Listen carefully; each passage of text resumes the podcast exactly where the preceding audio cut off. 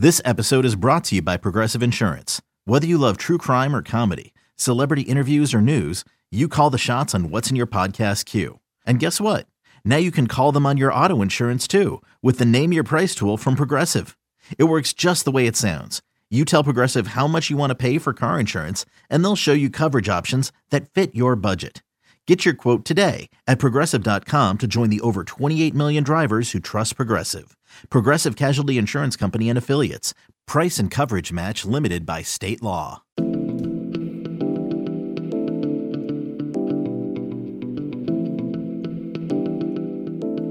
Welcome into the Hoist the Colors podcast. And man, this is going to be a tough one to recap. ECU falls to Tulsa 34-30. I am Stephen Igo, the host of this podcast, also the publisher at HoistTheColors.net. We're breaking down ECU's unfortunate setback to Tulsa, their controversial setback, their much-talked-about setback as we record this on Saturday afternoon during the College Football Saturday. This is still a storyline that, you know, really is obviously being promoted a lot regionally with East Carolina fans and locally across the state of North Carolina, but even as I sit here and watch these other games on Saturday, we're seeing it scroll across the bottom line. The controversial officiating on Tulsa's final drive that led to the Golden Hurricanes' 34-30 victory over East Carolina, which in my opinion should have a big asterisk beside it because of the poor and quite honestly just incomprehensible officiating that we saw from the American Athletic Conference on Friday night in Tulsa, Oklahoma. It counts as a loss for ECU, which drops them to 1-4 on the season and 1-3 in American Athletic Conference play. Tulsa, which is right on the verge of the top 25, might even get into the top 25 with this victory, improves to 3-1 and 3-0 in the American. Their only loss coming at Oklahoma State, which is undefeated on the season currently. So just a really tough, disheartening loss for ECU. We'll get into your questions here as we go along. Just wanted to give kind of my take on the situation. Before I dive into that, the American did come out today and admit at least to one of the officiating errors of really the big three controversial plays on Tulsa's final drive where they took the lead after these three plays went in Tulsa's favor. Of course, you had the late pass interference call on Warren Saba. That was on a 4th and 10. There was a little contact on the play, but it looked like pretty clean coverage overall. He didn't forcibly move the receiver off his spot. He had his hand on his shoulder and then used the other hand to bat away the pass. In the NFL, that's rarely called pass interference, and honestly is rarely called pass interference at the college level. But the back judge, the thing that makes this the most curious is the back judge from 35 yards away. You can't even see him on the replay. Came out of nowhere to throw the flag 2 seconds after the play from legitimately 35 to 40 yards away. There's no way that that official saw exactly what happened from that distance. I mean, there's just no way. So that call makes zero sense. That was the first call that extended Tulsa's drive. The very next play, T.K. Wilkerson, the Tulsa running back, goes up the middle for a pretty big gain. Jairo Wilson comes in, strips the ball away. He hits the ground. The ball comes loose, recovered by Jaquan McMillan. Call on the field is a fumble, recovered by ECU. Replay shows that Jairo Wilson strips the ball. The ball is coming free, and then it kind of bounces back into Wilkerson's hands, and he's bobbling it all the way to the ground. He hits the ground. The ball comes firmly loose.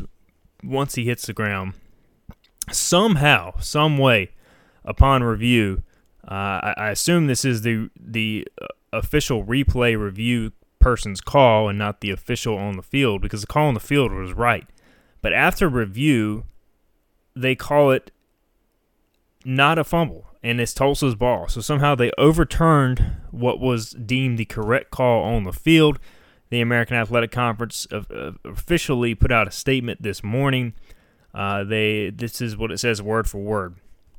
The American Athletic Conference has acknowledged an officiating error that occurred in the fourth quarter of the October 30th East Carolina-Tulsa football game. With 1:52 remaining in the fourth quarter, a Tulsa ball carrier was ruled by the on-field officials to have fumbled, with the ensuing recovery by East Carolina. After further review of the play by the replay official, The ruling on the field was reversed. The replay official determined that the ball carrier had regained possession and was down prior to East Carolina's ultimately recovering the ball.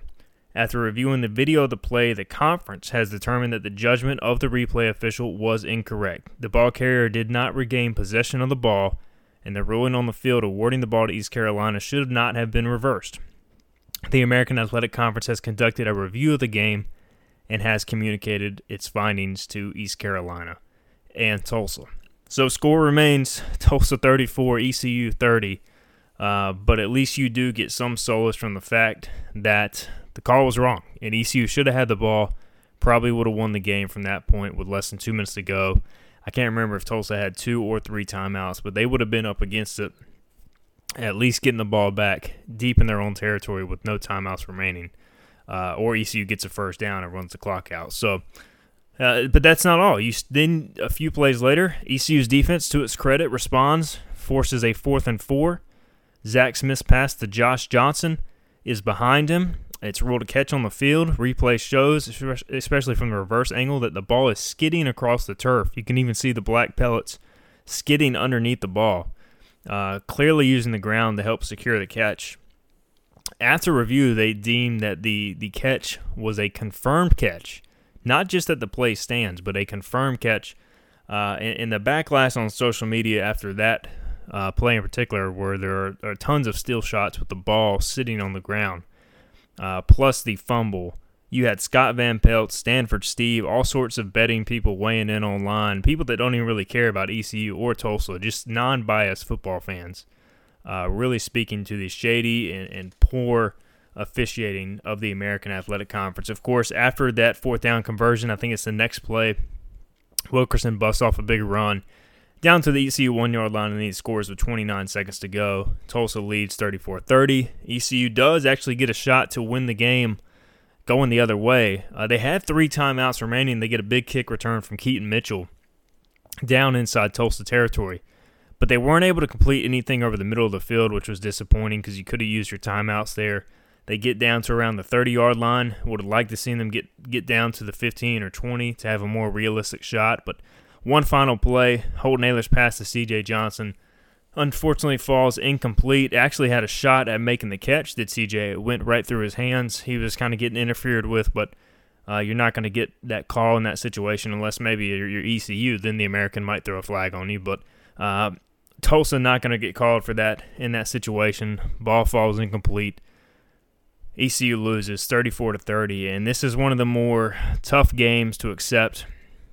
If you're an ECU player, ECU fan, ECU coach, it's, you know, this is a gut-wrenching loss in every sense of the word. Mike Houston was pretty much at a loss for words after the game, saying he didn't really know what to tell his team. You know, they did everything right. They did what they needed to do to win the game, and really had it robbed from them. And it's unfortunate. You know, I'm not one to talk about conspiracy theories or that the refs intentionally throw games, but when you see something like that that's so egregious so many times over, it really does make you wonder. I personally feel like it's more incompetence than somebody trying to screw ECU over, but this game, in my opinion, will be dubbed the Tulsa screw job because of how poorly it was officiated. I mean, I don't remember the 1998 Alabama game, but a lot of ECU fans say that was one that was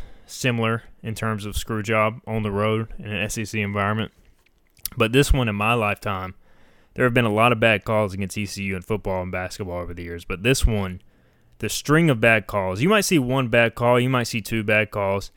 Never have I seen 3 egregious penalties or terrible decision-making based upon review go against the same team in one series to determine the outcome of the game. It's just unfathomable, really.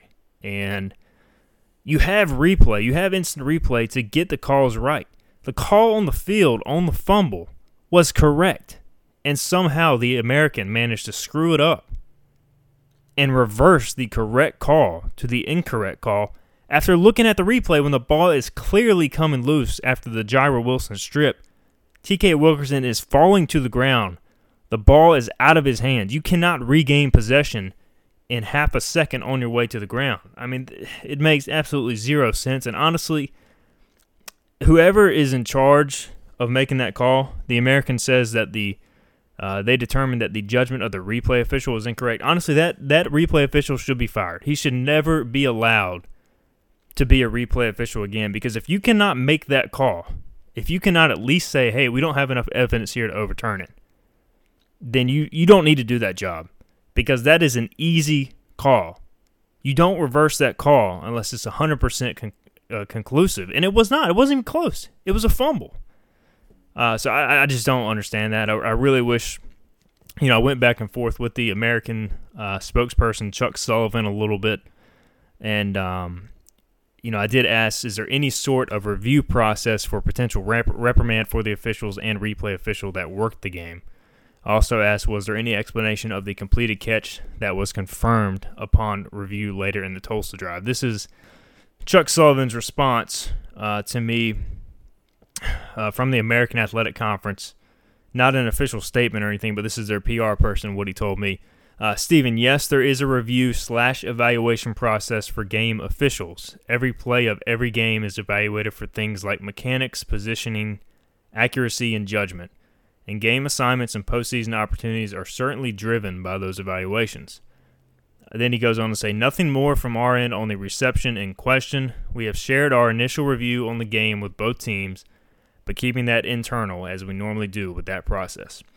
So they make the public statement on the fumble, no public statement on the catch in question, which I personally think there's no way you can confirm that. If you go with it stands, that's fine, but clearly something does not add up there with the replay official and what we saw on Friday night. So just really a bizarre loss for ECU, and it's unfortunate because I feel like this is a win that ECU needed considering how they played. You go from potentially being 2-3 to 1-4, 2-2 in conference to 1-3.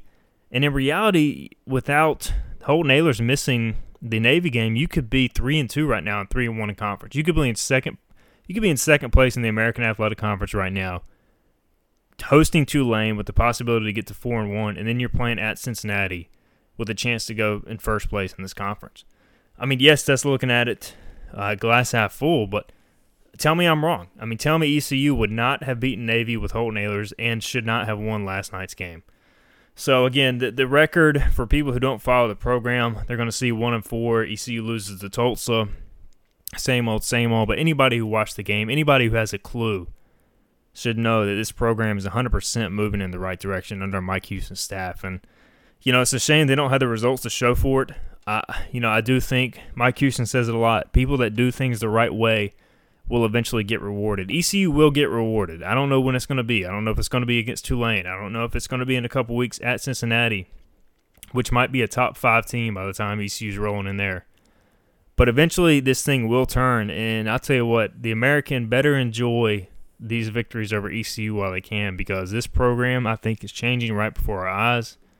I think this is going to be a program that's dangerous in another year or two. They're already dangerous.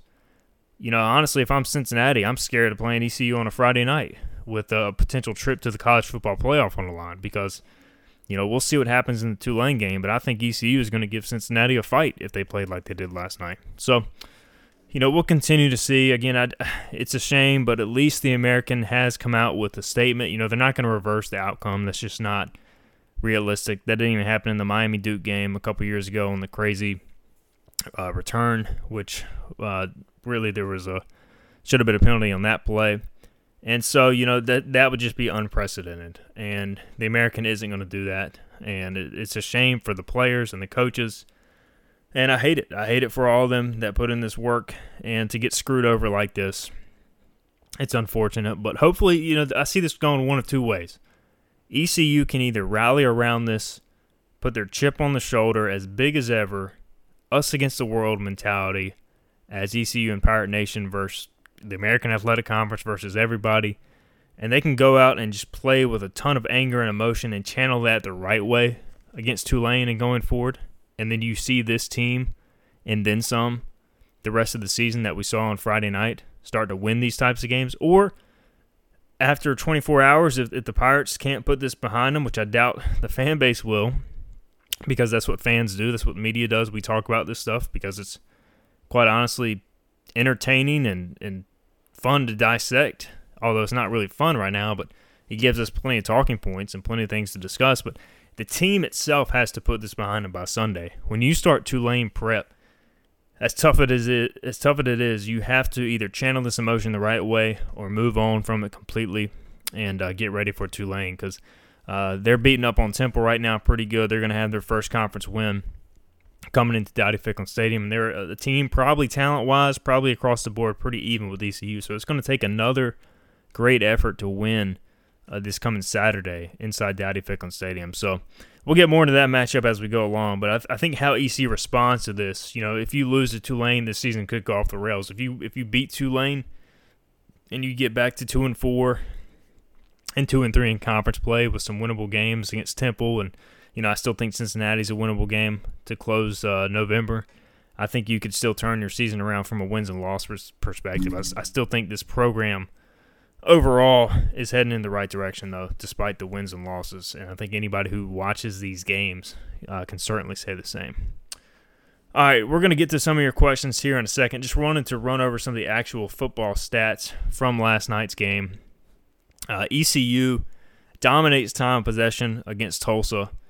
Really just a tremendous game plan. 35 minutes to Tulsa's 24 minutes. And in the first half, in particular, 11 minutes and 18 seconds, ECU held the ball in the second quarter. So basically the entire second quarter. And then in the third quarter, 9 minutes and 40 seconds. Granted, Tulsa had multiple quick scoring drives that quarter, which was disappointing. But the first half defense we saw from ECU was probably the best half of football defensively that we've seen in at least a handful of years.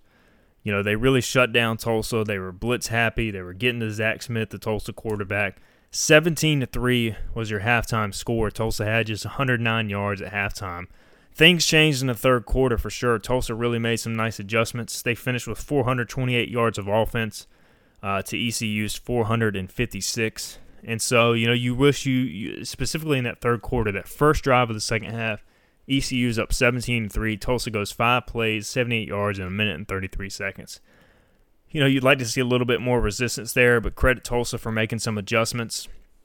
We have to talk about some of the red zone struggles for ECU, which without those, this maybe doesn't come down to the officiating. You know, you look at the really that third quarter. I can't remember if it's the third or fourth quarter. I don't have the box score in front of me in terms of the play-by-play. But that sequence where ECU had an opportunity to turn it from 17-10 to 24-10, they have to settle for a Jake Verity field goal. That makes it 20-10. ECU, then Tulsa comes right back, converts a couple of key fourth downs, scores a touchdown. That makes it 20-17. And then ECU ends up after it's 20-20, ends up having a field goal blocked, where on 3rd and 1 from the Tulsa 3, they ran Darius Penix up the gut, and really a pretty predictable call, and he was stuffed for a negative 1-yard loss. They have to settle for the field goal. It's blocked. And instead of going up 23-20, it remains a 20-20 game. That was a very disappointing sequence if you're East Carolina. The Pirates luckily do get a fumble and then are able to take the lead the next time down. After Tulsa scored a touchdown, we were able to see a good red zone execution play on 4th and goal, as Ahlers found Rajay Harris for a 4-yard touchdown. That gave ECU a momentarily held 30-27 lead before Tulsa's final drive, which we've already broken down. And Tulsa goes on to win at 34-30. Holton Ahlers played a phenomenal football game as he came back from the COVID protocols. 38 of 50, 330 yards, 3 touchdowns, and a pick. Really, that pick was kind of a freak play. Had some weird pressure around him and tried to make kind of an awkward throw. I can't tell if his arm was hit, but Tulsa linebacker made a play where they got the pick. But outside of that, I thought Holton played just a phenomenal game. Certainly well enough to win. Tyler Snead, 16 catches, 108 yards, a touchdown. Just, you know, me and Bobby talked about it. We didn't think this would be a big Tyler Snead game, but Tulsa did play a lot more zone than man-to-man, and that allowed Snead to really beat them underneath a ton. Blake Prohl also has a huge game, 6 catches for 69. Audiomatsosho with 7 catches, which was a career high for 76 yards. C.J. Johnson just 2 catches for 41 yards, but he did have a 25-yard touchdown. He also did have another drop. Cam Burnett with a catch for 15 yards, and then both running backs get a couple of catches. On the ground, Rajay Harris, his third straight 100-yard game, 21 carries for 118 yards, 5.6 yards per carry average. He is the first running back since Vontavious Cooper in 2012 to have 3 straight 100-yard rushing games. So clearly Rajay Harris turning to the bell cow that this ECU offense wants, and I think that really gives this whole offense a different dimension, because now going into each game that Rajay Harris plays at ECU, you have to account for the run if you're the defense, and that's just going to make Holton Ahlers that much better in the passing game as a whole. Defensively, Jairo Wilson was the star, 9 tackles. He was credited with 1.5 sacks, only credited with 1 forced fumble, should have been 2, including the game winner, but hey, it is what it is. Sean Dorso and Warren Saba, both safeties, get a pick. Chris Willis gets a sack. Xavier Smith credited with 0.5 sack. I thought the defense, again, played well enough to win despite the third-quarter struggle. So, frustrating game. Frustrating result. I thought ECU, 17-point dogs on the road. They had to play a phenomenal game to win. They turned the ball over 3 times and still almost win as a 17-point dog on the road. Get screwed over on 3 calls, still almost win. So, it's frustrating. The word almost is frustrating to say, but that's where ECU is right now, unfortunately, and got to move on and see what's in the cards next against Tulane. It's a winnable game, but it will be a tough game next Saturday. All right, we're going to get into your questions here in a second. First, let's take a quick break. You're listening to the Hoist the Colors podcast. Introducing the Two-Way V4, where groundbreaking fuel cell technology meets fresh foam cushioning for the ultimate performance. With Fuel Cell, each step feels explosive, delivering unparalleled energy return. Paired with fresh foam, experience maximum comfort throughout the game. Its lightweight textile upper offers support and breathability without sacrificing agility. Whether you're hitting the clutch shot or locking down the opposition, the Two-Way V4 gives you the tools to play at a high level. Learn more and purchase the Two-Way for yourself at newbalance.com. Hey, it's Kaylee Cuoco for Priceline. Ready to go to your happy place for a happy price? Well, why didn't you say so? Just download the Priceline app right now and save up to 60% on hotels. So whether it's Cousin Kevin's Kazoo Concert in Kansas City, go Kevin, or Becky's Bachelorette Bash in Bermuda, you never have to miss a trip ever again. So download the Priceline app today. Your savings are waiting. Go to your happy place for a happy price. Go to your happy price, Priceline. All right, back here on the Hoist the Colors podcast, let's dive into your questions. Bonds Johns asked, if you were Coach Houston, do you treat the guys to victory meal and try to mentally convince them they won the game since they did? You know, I've been going back and forth on this one. First, I said no. But you know what? Yes, I would. They did enough to win. They should have won the game. Yes, they did not win on the scoreboard, but it was out of their control.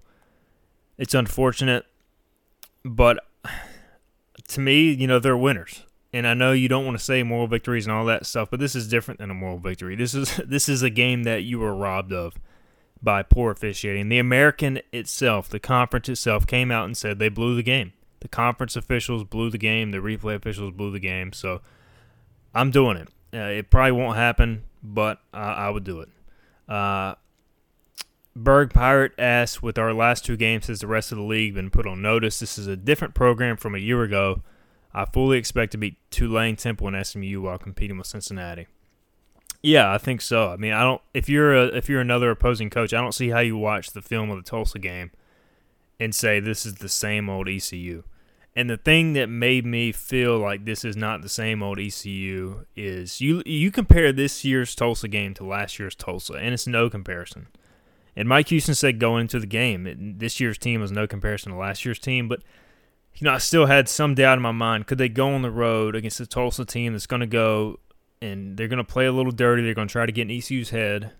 And can they compete for 60 minutes? Not only did they compete, they dominated a chunk of the game.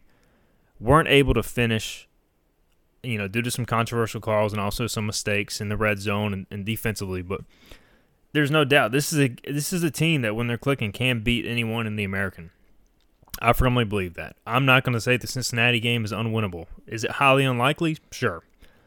But I would not be shocked if ECU goes to Cincinnati and is in a position to win the game, especially based on how they played Cincinnati last year. So, yeah, I mean, I think the league has to be put on notice. I think Tulsa's players, Allie Green, their 6'3" cornerback, he went from talking a lot of smack to shutting up real quick. After C.J. Johnson beat him a couple times, he had to grab onto him for a pass interference call and a couple other deals, and their whole defense was just extra chippy, man. And that's just their style. And so, but I think it's clear ECU is not going to roll over and be the same team as past years. This is going to be a team that beats a lot of teams in the American in the years to come, and times are changing. So these other teams can enjoy it while they can, and I do think it'll change sooner than later. Berg Pirate also asked, do you think most of our seniors come back? Any word on how the numbers are looking? You know, we've gotten this question a few times on the pod. I just don't know. I mean, it's one of those things where every situation is different. You know, does Deontay Smith want to come back after missing most of his senior year? I mean, I would think yes. I would think so, but honestly don't know. I can't get inside his head. You know, what does a Bruce Bivens do? What does a Fernando Fry do? He's already been in college football for 5+ years now. He's a grad student. Sean Bailey, he's a 5th-year senior. Does he want to come back and continue to play for the Pirates up front? So you're going to have some decisions to make. And if you're John Gilbert, the athletic director, you've got some decisions to make on the financial front, because ECU can have however many seniors they want returning, plus the 85 scholarships. So I think there's around 15 seniors. You could theoretically have 100 scholarship players, but scholarships are pretty expensive, and ECU is losing a ton of money like most schools due to the COVID situation. So can you afford to pay 15 extra scholarships in football? I don't know. That's something that honestly will probably have to be discussed more towards the end of the season. So hopefully it can provide some more clarity then. Anchorman asked, can we petition to have both the replay official and the head umpire fired? Seriously. Well, I mean, I think change.org already has a petition with a couple hundred, if not thousands, of signatures calling for the firings of the officials last night. So you can do it in that regard and send that over to the American Conference office. I don't think that it'll matter, because I don't think they're going to actually fire anybody. And but it is what it is. I think, you know, to me, the replay official who made the call to reverse the fumble and to confirm the catch should never be a replay official again. You can't be in that position and make that egregious of a mistake. If so, then you clearly aren't very good at your job. So I think that, you know, you have one job, and that's to not overturn a play that's obvious on the field. And that person messed it up. We don't know who it is. We do know who the head umpire was. He's called a lot of college football games over the years and has done some prominent games. So at least they did get that call right on the field, and I think it's up to the replay official to make the final call there. So I had the biggest problem with the replay official and the back judge who called the pass interference call when he wasn't even positioned to see it. All right, Pirate Backer asked, he just says, this is not the first time a crew under the watch of Mr. Cabrice has come under scrutiny. He's speaking to the head judge. Yes, I sent out a link earlier on Twitter that the Navy Temple game in 2018, the back judge, the same back judge who made the call on Warren Saba, threw a controversial flag on Navy on a touchdown run that changed the complexion of that game. Ken Niumatalolo, the Navy coach, was extremely upset after the game. As a result, Temple went on the win. So again, this staff, or this crew, is not foreign to scrutiny. And that is something I would think the American has to take into consideration. But, you know, reaching out to the American, it sounds like they'll try to do those things behind closed doors. We'll continue to see in the coming days if anything else unfolds from this fallout. Chess Pirate asks, setting aside the fumble on the kickoff fair catch and just on kickoffs in general, what seems to be the rule of thumb? Do they want our return man to bring it out every time the ball does not cross into the end zone, obviously with the hope he will get past the 25-yard line? Are they trading off the potential for a big run back and better field position versus starting on the 15 or 20-yard line on many other occasions? Well, first off, outside of the dropped fair catch by Josiah Hatfield, I thought Hatfield looked great in the return game. He looked explosive. He looked like a guy who was a threat to take it to the house if he could keep his feet a couple times. And so he's the person that needs to touch the ball more with his explosiveness, and I like that. If he can get the habit of catching the ball more consistently, you can't drop a fair catch. That was part of the reason that one drive with the Holton Ahlers pick fizzled.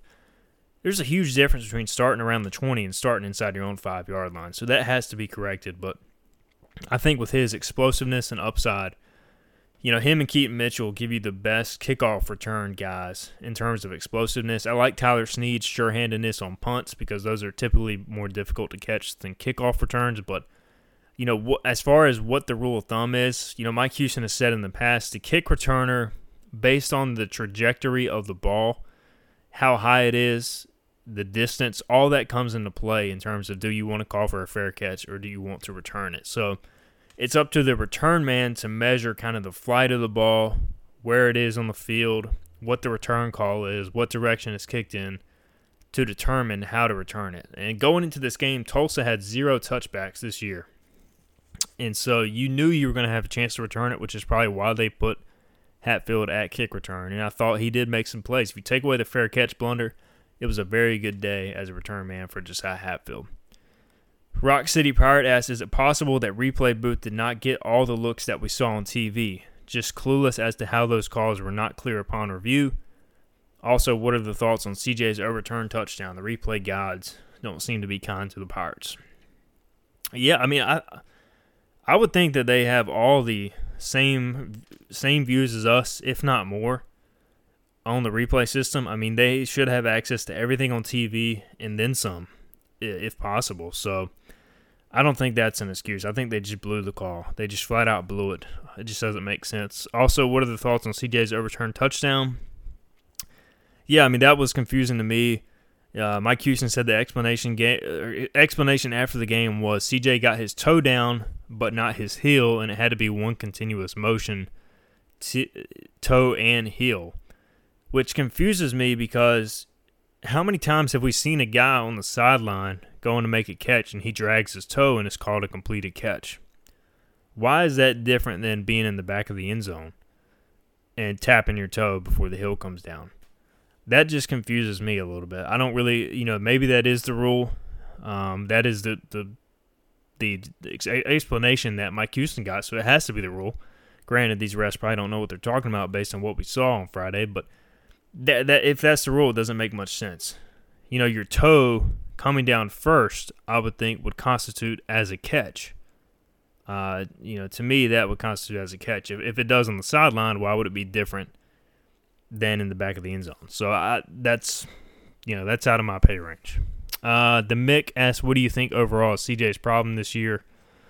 CJ has had at least one drop in every game. He is drawing multiple flags all the time. Basically every week he drew one or two on Tulsa on Friday night, which helps extend drives and change field position. So that was a positive for CJ. But, yeah, the drops, again, tonight he had one over the middle where he just tried to look upfield and run before he made the catch. And that's something we've seen with a lot of his drops. He's just trying to run before he catches it.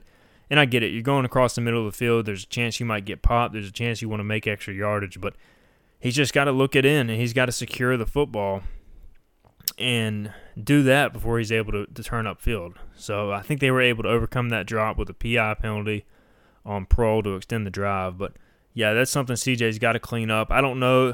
I've heard stuff. There might be some stuff going on in his personal life which has affected him mentally a little bit. I don't know if that's affecting his play at all. But he continues to make big plays. He's just not able to be consistent right now, which is hurting the ECU offense for sure. ECU Jackie Moon, he asked a couple questions. What do you think happens to the offensive line when we finally get Deontay Smith back? Who gets bumped? He also adds, I won't even have you project Noah Henderson with this uncertain timetable. Yeah, Deontay made the trip, and he was very vocal, very into it on the sideline. Definitely looked pretty skinny from the standpoint of an offensive tackle in terms of, we know that his weight is down due to, being out with some medical issues this preseason now with this injury. He's been out 5-6 weeks, so I don't know what type of playing shape he's in or will be in when he returns. I don't know what the holdup is. He hasn't been able to get cleared by doctors since the opener, which worries you a little bit. Hopefully he will get clearance here sometime soon. But I think if he returns and he's your left tackle, which, you know, he's your best offensive lineman, so he's got to play left tackle. I think Strother to right tackle makes sense. You know, right guard between Sean Bailey and Trent Holler, it hasn't been perfect, but it's been solid. And so, to me, I would almost go Deontay Smith left tackle, left guard Avery Jones, center Fernando Fry. Although Fernando, you know, he played better last night from a blocking perspective. He's got to clean up the penalties. The penalties, the snap infractions, that has to be cleaned up.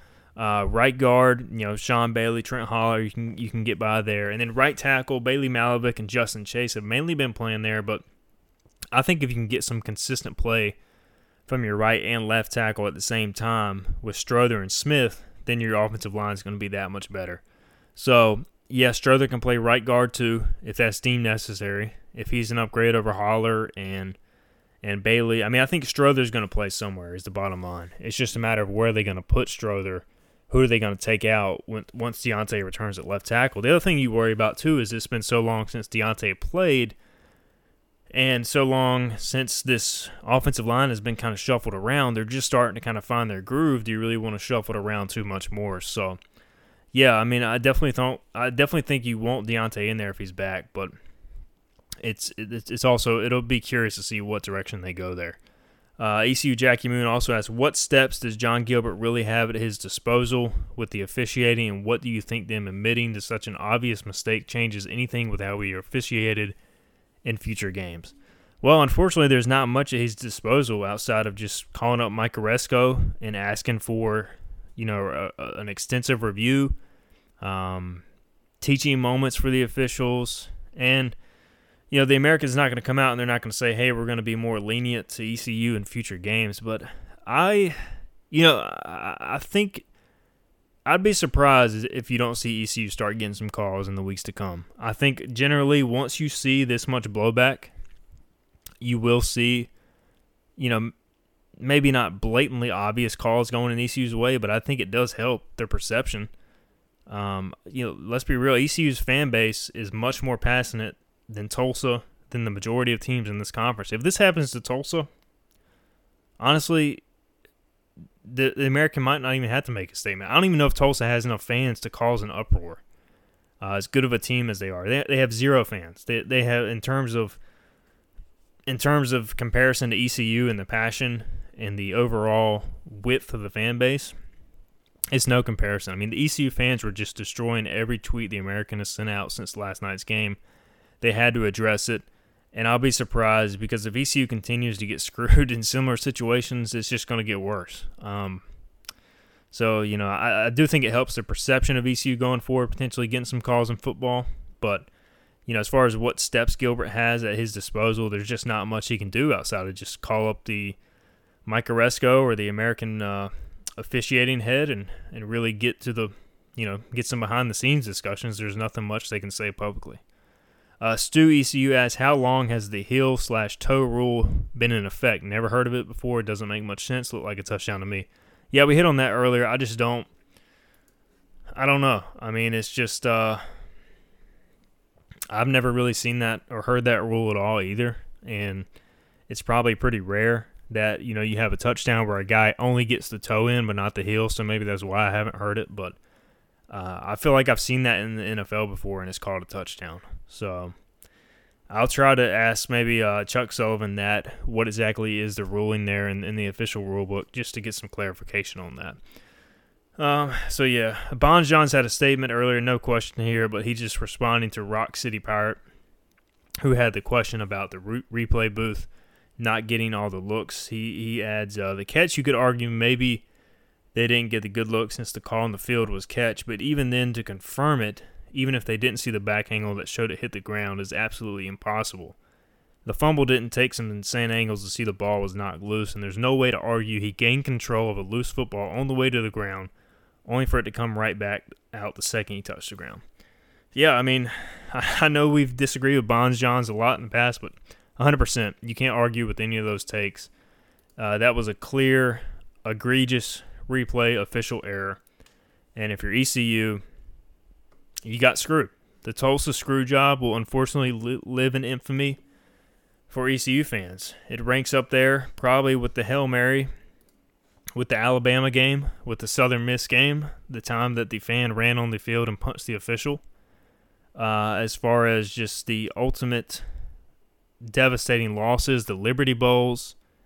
Luckily for ECU, there wasn't as much on the line in this game in terms of a conference championship or a bowl game, but this was a critical moment for the Mike Houston era. This would have been the first signature marquee win of the Mike Houston era, something to really point to as we're heading in the right direction, the ship is turning, and instead it's just an absolute screw job of a loss, and that's what makes it difficult to swallow. But I still think, like I said earlier, if you watch this team, you compare. We've got three sample sizes now. Compare last year's South Florida game to this year's South Florida game. Compare last year's Navy game to this year's Navy game. Compare last year's Tulsa game to this year's Tulsa game. Night and day in all three categories, and I think ECU will continue to get better as a young team moving forward, and I expect them to come back with a vengeance against Tulane. So it's tough to swallow. It really is. It's tough to diagnose a game like this. And luckily, this is a season where, in my opinion, the results are still very important, but the process matters more than the results. Given the flukiness of this season, just see the Holton Ahlers situation during the Navy game. And it's frustrating to still say, hey, we're almost there, but we're not quite there. Eventually, it will break through, and I think ECU football will be heard from again here in the near future. So hang in there, Pirate fans. I know this was a tough one to take. I know it'll take multiple days, if not weeks, if not months to get over, maybe even years for some.